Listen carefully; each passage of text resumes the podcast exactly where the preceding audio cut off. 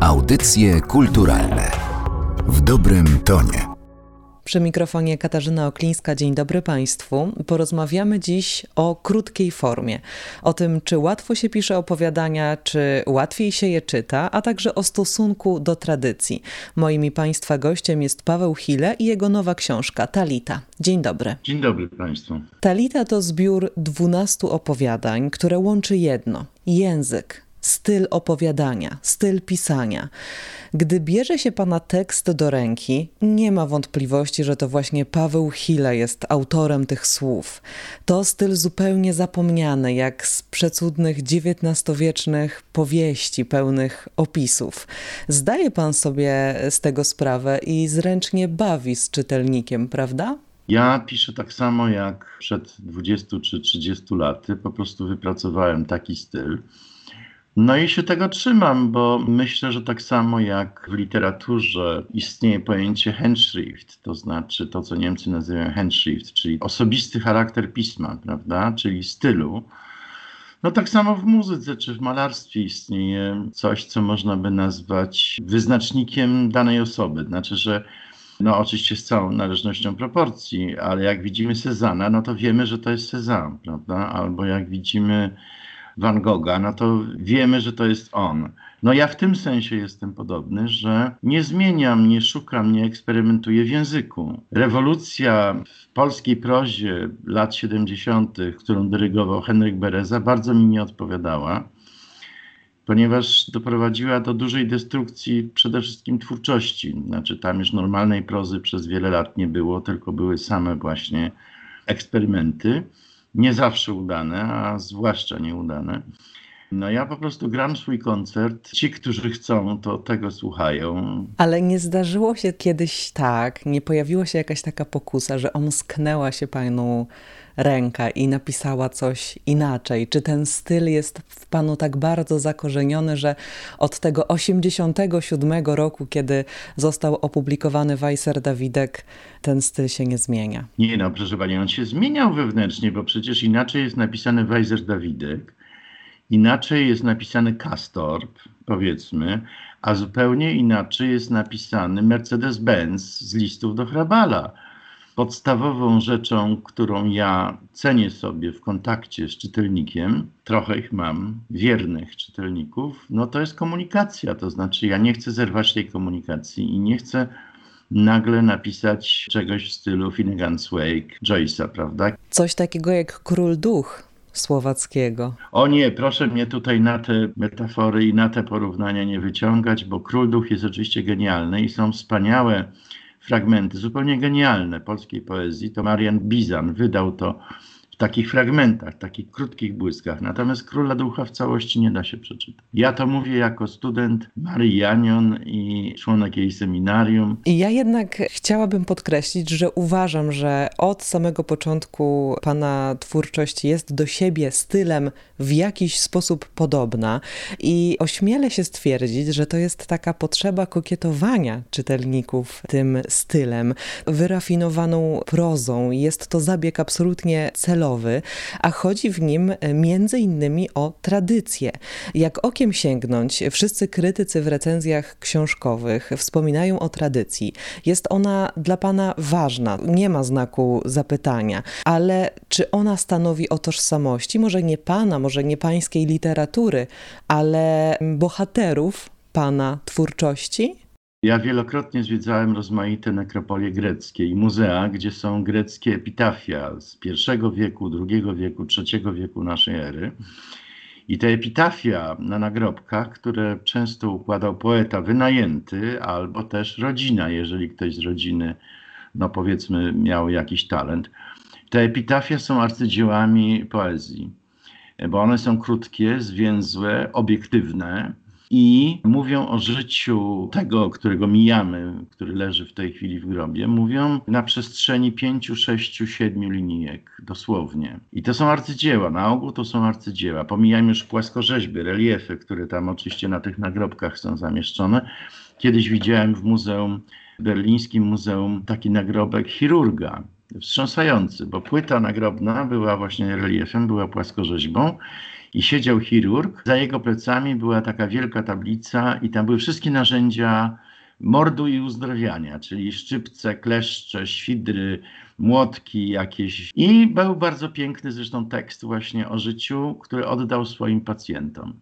Więc to jest mój wzór literatury, to znaczy pewna powściągliwość, obiektywizm. O tym pisał zresztą pan Kubiak, który specjalizował się w literaturze antycznej. I on pisał, że największą wartością greckiej literatury jest obiektywizm. To znaczy, że jeżeli opowiadam jakąś historię, to nie ja jestem ważny, nie ja, narrator, ale najważniejsza jest pewna obiektywna historia, która za tym, za tym się kryje. No i to jest taka nauka, wie pani, no, sprzed paru tysięcy lat, której ja się trzymam. Tak samo jak jest kompozytor jakiś, który ma swoje ulubione tonacje, prawda, i pracuje głównie w nich. No to ja tak samo mam swoje rejestry, swoje tonacje i ja w nich pracuję po prostu.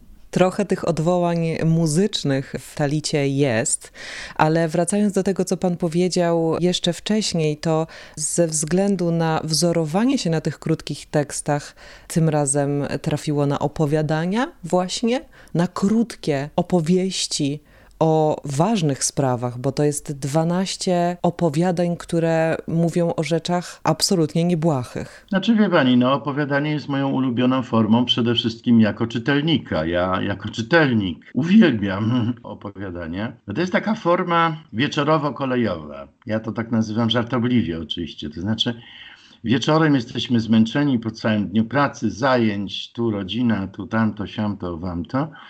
No i jak siądziemy do powieści Tomasza Mana, no to przy piątej stronie mamy tendencję do tego, żeby zasnąć i nie dotrwać do następnej dziesiątej strony. Natomiast opowiadanie jest taką formą, którą właśnie wbrew naszemu zmęczeniu jesteśmy w stanie przyswoić sobie w ciągu no, 15-20 minut. Z drugiej strony, no ja powiedziałem o pociągu. No ja uwielbiam jak jadę, rzadko teraz znowu jest pandemia, no ale jednak czasami gdzieś tam się jeździ. No więc uwielbiam zawsze zabierać ze sobą jak, jakiś tam opowiadań, bo opowiadanie to jest właśnie taki format, że wsiadamy do Pendolino i powiedzmy z Gdańska do Warszawy to ja tam mam 2 godziny 35 minut chyba. No i to jest właśnie na przeczytanie opowiadania i pójście do warstwu na kawę i akurat. Także opowiadanie jest taką wdzięczną formą, ale w pisaniu jest bardzo trudną, bo im krócej, tym trudniej. To trzeba od razu powiedzieć. To proszę pozwolić, że teraz uchylę przed panem rąbka tajemnicy. Gdy czytałam Talitę, miałam zupełnie odmienne wrażenia, wręcz emocje, które we mnie buzowały. Opowiadanie się kończyło tak, że serce na chwilę się zatrzymywało. Ja chciałam wiedzieć, co dzieje się dalej. Wydaje mi się, że jest to bardzo dobrze zaplanowany przez pana zabieg i niesamowicie ciekawy, ale w opowiadaniach właśnie brakuje mi tej kontynuacji. Chwytam historię, której bardzo mocno się trzymam i przywiązuje się bardzo do bohaterów, ale wracając do, do tego pociągu i do tych opowiadań, które jednak dobrze się czyta. Ja ostatnio przed Talitą czytałam opowiadania doktorowa i Alice Munro, już naprawdę bardzo dawno temu. Wzbudził we mnie pan ciekawość z powrotem, jeśli chodzi o opowiadania. Co pan ostatnio czytał? Wiem, że nie jeździł pan pociągiem dość dawno ze względu na pandemię, ale jakie książki twórców opowiadań wyciągnął pan ostatnio z spółki? Ostatnio jestem bardzo szulcowski, bo pomijając tam jedno opowiadanie bardzo szulcowskie w moim tomie, ale jestem bardzo szulcowski, ponieważ przeczytałem biografię Szulca Kaszuby Dąbskiej, bodajże tak się nazywa. Tak, pani Kaszuba Dębska. Tak, z ogromnym zachwytem, bo to jest świetna biografia Szulca. Świetnie napisana, świetnie skonstruowana i czytałem to z dużym upodobaniem. No i wróciłem oczywiście do, do tekstów Szulca. No, trudno to nazwać opowiadaniami w sensie klasycznym, ale no, do nowych, do, no, dobrze, do opowiadań Szulca ponieważ pracuję nad pewnym tekstem o Szulcu, ani Boże biografia. Wspomniał Pan, że jedno opowiadanie w jakiś sposób nawiązuje do, do Szulca, jest podobne do, do stylu Szulca. Czy to jest Szewc? Krawiec. Krawiec. To jest krawiec, dlatego że tam są dwie figury w tym opowiadaniu, które nawiązują bezpośrednio do Szulca. Po pierwsze, Mały chłopiec, który szyje strój komunijny, któremu pan Lipszyc szyje, bierze przymiarkę, szyje strój do pierwszej komunii. Pan Lipszyc, on to widzi z zakotary, rozmawia z nieistniejącym jakimś mężczyzną. Tytułuje go panie dyrektorze i panie Izydorze. No i tam bierze z niego miarę, oczywiście z kogoś, kto nie istnieje. To jest taka dziwna scena. Izydor to jest starszy brat Brunona Szulca. Później pojawia się pewna dama, która przychodzi do tego krawca, który jest krawcem męskim, przypomnijmy, wyłącznie. No i zamawia u niego garsonkę, ponieważ jej krawcowa zachorowała.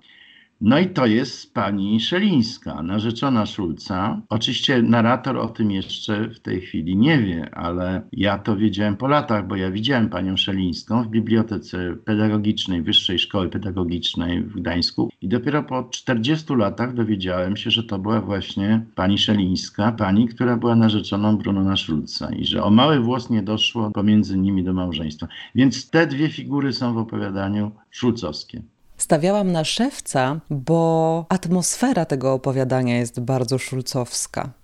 To znaczy pełna tajemnicy, pełna architektury i też takich niedopowiedzianych wątków. Na przykład pani sprzątającej ulicę tylko z jednej strony. Osterka Trzebiatowska, tak. Albo kobiety ukrywającej się w wieży. Niemki, która się ukrywa w 1945-1946 roku w tej samotnej wieżyczce. No tak, to jest tak, jak pani spotyka czasami, to na szczęście teraz się mniej zdarza, ale zdarzało się wcześniej, kiedy były jeszcze przedziały w ekspresach, bo teraz już siedzimy lotniczo, prawda, w Pendolino.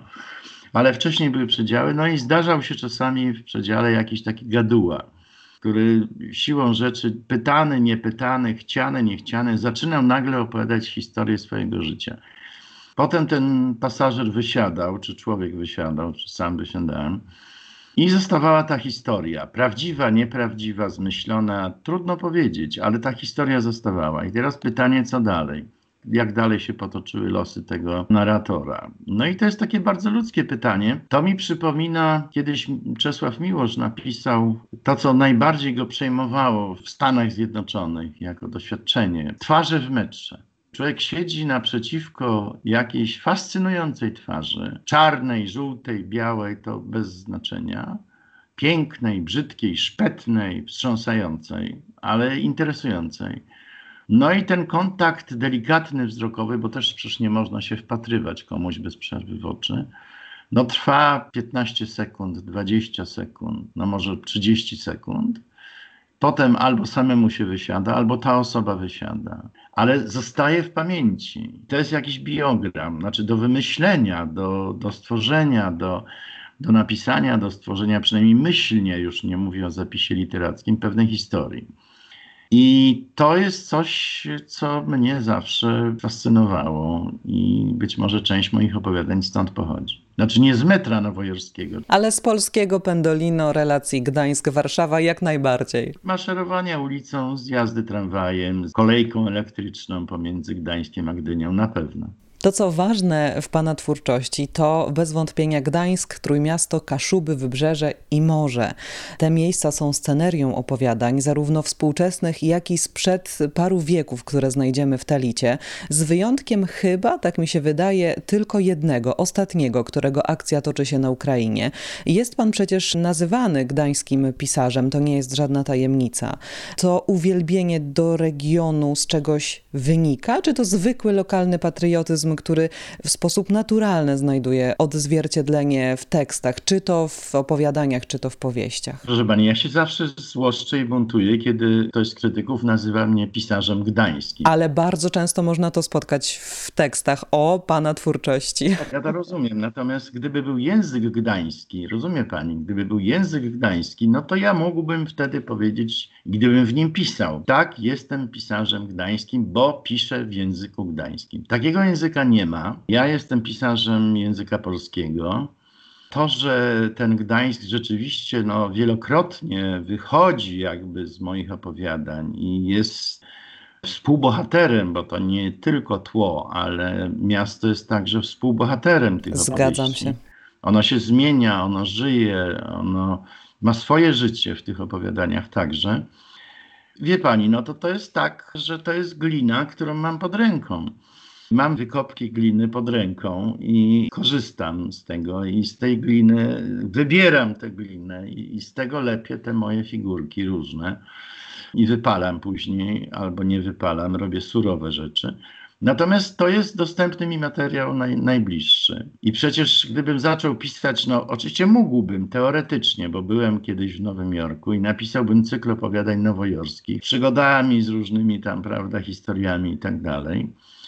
Moim zdaniem byłoby to może nie sztuczne, ale na pewno nie autentyczne. To ja już wielokrotnie chciałem stąd uciec i przeprowadzić się albo do Lublina albo do Krakowa, ale to zawsze było tak, że jak miałem pieniądze, to byłem chory, a jak nie byłem chory, to nie miałem pieniędzy. W związku z czym to się nie, nie spełniło. Można powiedzieć, że los tak chciał, jeśli mogłabym nawiązać do tej przeprowadzki, a właściwie braku przeprowadzki, żeby nie powiedzieć mocniej, że Bóg tak chciał. Bo kolejnym elementem tej książki, który musimy poruszyć, jest religijność. Odnoszę wrażenie, że to właściwe słowo religijność. Nie wiara, nie Bóg, nie absolut, nie konkretna religia, ale religijność właśnie, która czasem sprawia problemy, a czasem pomaga. Ten temat pojawia się chyba w każdym z opowiadań. Wie pani, ja uważam, że doświadczenie religijne, czy mówiąc inaczej metafizyczne, jest przypisane naszemu gatunkowi, czyli Homo sapiens. I wtedy, kiedy jesteśmy z tego doświadczenia no, wyrugowani czy odcięci od niego przez cywilizację czy własny styl życia, bo to może być i tak, i tak, no to czujemy pewien głód. To można nazwać głodem metafizycznym wręcz, czy religijnym właśnie. I to zawsze mnie interesowało, ponieważ no, uważam, że człowiek jest z natury rzeczy taką konstrukcją, która potrzebuje po pierwsze wielkiego kontaktu z przyrodą, to u mnie jest też bardzo ważne, ale też poprzez ten kontakt, kontaktu no, z czymś czy z kimś, kogo nazywamy Bogiem. Możemy to różnie definiować, bo na przykład to opowiadanie Talita, dlaczego ono tak dla mnie okazało się nagle ważne, nagle, bo ono mi uprzytomniło, że żyjemy w świecie właśnie bez rytuałów, znaczy gdzie dawne rytuały są wypierane, nie ma już właściwie dawnych rytuałów, jest ich coraz mniej, a właściwie największym rytuałem naszym wspólnym, mówię naszym w sensie cywilizacji no, euroatlantyckiej już tak szumnie, to jest doroczne wręczenie Oscarów. No to, to, to jest ten rytuał, który wszyscy włączają telewizory, piloty, prawda, i oglądają, żeby mieć to wspólne przeżycie. Natomiast rytuały religijne, no niestety zanikają, a one okazuje się są bardzo potrzebne po to, żeby oswoić, jak ja to nazywam osobiście, nienawistność istnienia bo istnienie jest w stosunku do nas bardzo okrutne. No cóż, rodzimy się, nie wybieramy sobie ani rodziców, ani miejsca, ani narodowości, ani płci. Zostajemy wrzuceni w istnienie, w rzeczywistość.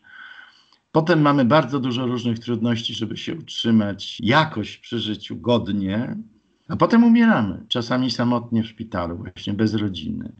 No to to jest nikczemność istnienia to jest nikczemność istnienia. W stosunku do historii Ziemi to jest w ogóle pyłek nawet, a w stosunku do historii kosmosu to jest w ogóle to jest, to jest jedna miliardowa cząstki czasu, prawda? To w ogóle nic.